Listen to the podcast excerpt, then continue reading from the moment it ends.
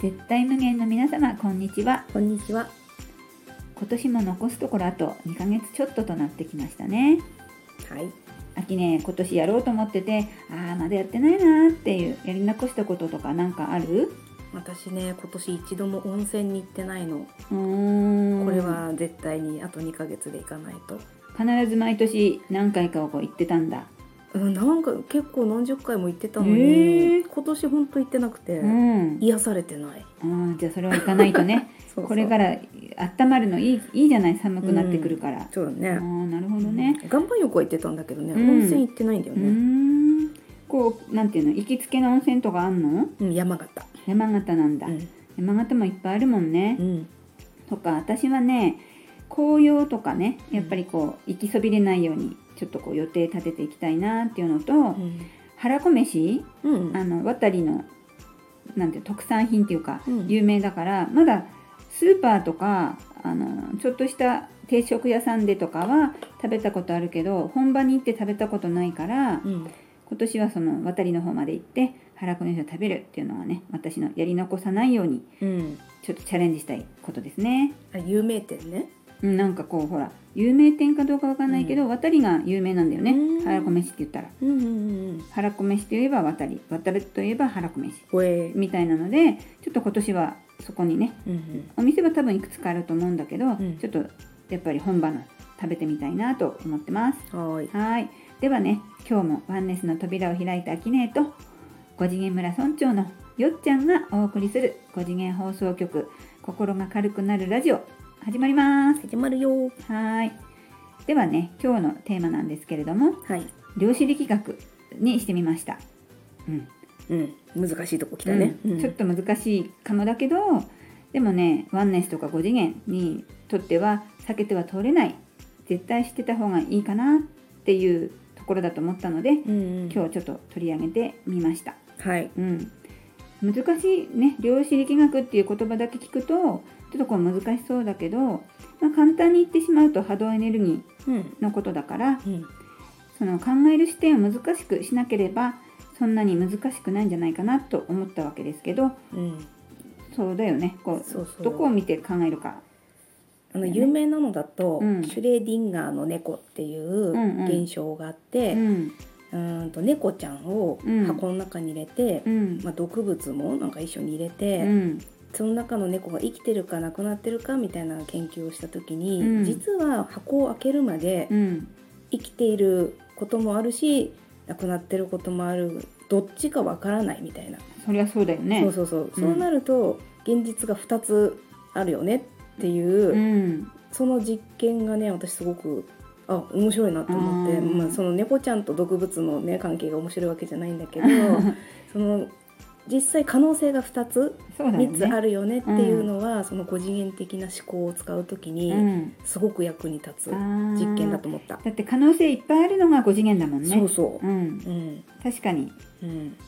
一つのこういいヒントっていうかきっかけにはなるよね。多分ねそれ量子力学の話でしょ、うん量子力学の私も本読んだ時に、うん。その猫ちゃん読んだ記憶がある。うんうんううん。んなのであの取っかかりとして、うん。あのちょっと理論とかさうん。うーんと必要な男性とかはうん。理論や証拠が好きな方はそっちから入るのがうん。5次元の近道かなと。うん、でもうん。私も割とこう本読むのとか好きだから、うんその量子力学とか、うん。こうおすすめに上がってきたのとかね、うんうん。あと動画もやっぱりちょっと見始めるとおすすめで上がってくるじゃない、うん。でそういうのを見た時にやっぱその難しいっちゃ難しいけどやっぱ知れば知るほどなんかその5次元のあのスピリチュアルな話と一致することが多いから、うんうん。結構ねこう知れば知るほど楽しくなってでさらに5次元も楽しくなってっていういい循環で、うんううん。ん、学べたなっていうのは体験としてあるからうん。是非その気楽にねうん。分かりやすいのもいっぱい出てるのでうん。気楽にあの取り入れてもらえればすごくこう参考になるかなとは思ってます。そうね、うん。量子力学の中に、まあ、まず素粒子っていう言葉が出てくるんだけど、うんうん。その観測されたものものと観測された素粒子がうん。減少化するっていうことで、うん。もののすべてものだけじゃなくエネルギーもすべて素粒子でできているよっていううん。お話なのね。うんうん。で全てのものが素粒子ってことは全てのものが同じものでできてるよねっていう観点からいくと、うん。科学的にワンネスも証明されちゃうんだって。へえほら惑星だってさうん。素粒子結着して作ってるわけだから、うん全部がワンネスじゃんってそっからの視点もあるんだよね、うん。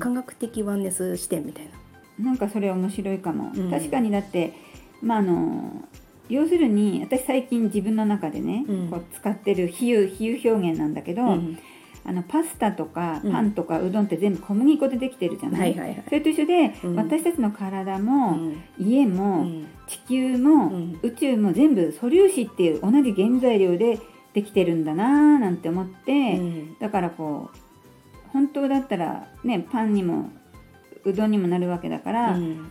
私とアキネイも、うん。考えようによっちゃさ、うん。あのどっちにでも変換できる？そうそうそうそう。3次元じゃ無理だけど、うん。5次元とかもっと上の高次元に行くと、うん。原材料一緒だからそうそうそう。アキネイも私も同じ素粒子っていうなんていうの境目のない原材料だから、うん。いくらでも今日はこっちの部分のアキネイとうん。こっちの部分の私で、うん。私を作るとか、うんもう可能なんだなみたいなね、ね。最近こうこう私の中でのそのイメージ遊び。うん。素まあね。粒子は小麦粉。あそうそうそう。そういうね遊びがちょっと流行ってました。そうそう。あとさこう人と人との間に空間があるかもしれないけど、うん。この空間の間にも素粒子のことはもうめちゃくちゃあるのうね。ん、そのだから空間っていうものもともとないみたいな。素ね粒子がぎっちり詰まったところ詰まってるっで、ていうんだもんね。お互いが私はこれであるっていうのを表現しているうん。だけだったりするよね。うん。うん。だから本当にこう世界も広がるし、なんか面白い最初難しいかなと思うけど、うん。なんかね知れば知るほど深みにはまってなんか面白くってうん楽しくなってきちゃうのが量子力学かなっていう気がするんだよね。そうね。でその素粒子同じものからできてるのに、うん。農薬農薬うんうんうん。は良くないとか、うんあの自然食がいいとかっていう判断も、うん。やっぱりそれただの思考のうんうん。結果だなと。うん、私元もは全部一緒じゃん。そうだよね。そ。う。ん、アキネーターをようになってから、うん。そこら辺もなんか妙にう、うん。負に落ちるようになってきた。うん。だって同じだもんね。そう。うん、視野がちょっと広くなるよね、うん、なるなる。で、うん。視野がうん。広くなると、うん。生きるのもうん。なんかこう楽しくなってくる。そうそうそう。で幽霊とかもさ、ううんわ怖い見たくない対象ってなるけど同じ素粒子だよなって。同じ小麦粉だってはちょっとなる初めての視点。確かにうん。幽霊でもそう。あのあくまでも、うん。素粒子ね。神様も。そう。私も幽霊もうん。悪魔も同じ素粒子でできてますよって。そう。なんなら私と神様も同じじゃない、うんっていうそこにたどり着くよね。ねうんうん。それがワンネスだ。そおお、ちょっといいところに来たねう、。うん、だからねワンネスが理解できなくてもその、うん元素粒子一緒だよねってなった時うに、ん、はってなるかもしれない、なるかもしれない。そうそうあとね昔私漫画家のうん。手塚治虫先生とか、うん。松本零士先生を読んでて、うん。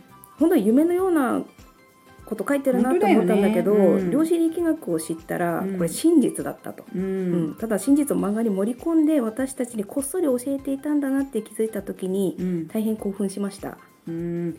すごいよね。手塚治虫先生とかは。私もよくこうブラックジャックとかうん。不死鳥とか、うん。あの手になんだ不死鳥だっけ？あ火の鳥だね。うん読んだけどその時難しいなと思ったけど、もうん。う全てを知ってた。そだなって今になると思うよう。ね、うん。ブッダとかね。そう。すごい。ありがとう手塚治虫先生。あのドアの向こうに何もありませんみたいな漫画あったんだけど、いうん。や今実際そうだったみたいな。そうだそね量子力学が分かると、う。うん。そういう先生のうん。漫画に込めた謎そう。とかも分かっちゃってなんか喜んじゃうみたいなねそう。なんか浮かぶ秋音が喜んでるのが 浮かぶ うんねこういう漫画とかにねヒントがいっぱいあったなとそう思いますよ。ねうん。そうねではちょっと量子力学まとめてみたいと思いますけども、まず素粒子あ量子力学そのものが、まあ、観測されたものが現実化する法則を説明した学問だから5次元的に言ったら思考エネルギーを向けた先が現実化するのが当たり前だってもうすでにね科学的にも証明されてますよっていうことですよね。なのでなかなか現実化できないなと感じる人とかちょっとこう理論的にきっちりあの理解したいなっていう方は量子力学から入っていくのも一つのね手じゃないかなと思います。はいだよね。うんうん。じゃあ今日は量子力学はちょっとこう私としてはすごい楽しかったんだけど、うん他に秋音言い足りないことはないですかね？またね次回でいいかなうん、わかりました。はいではまた機会があったら量子力学楽しみたいと思います。はい今日も5次元放送局心が軽くなるラジオを聞いてくださってありがとうございましたこの番組はテラが5次元に向かっている今絶対無限の皆様の心が軽くなることを願ってお送りしています。それではまた来週お会いしましょう。パーソナリティはアキネート。ようちゃんでした。さようなら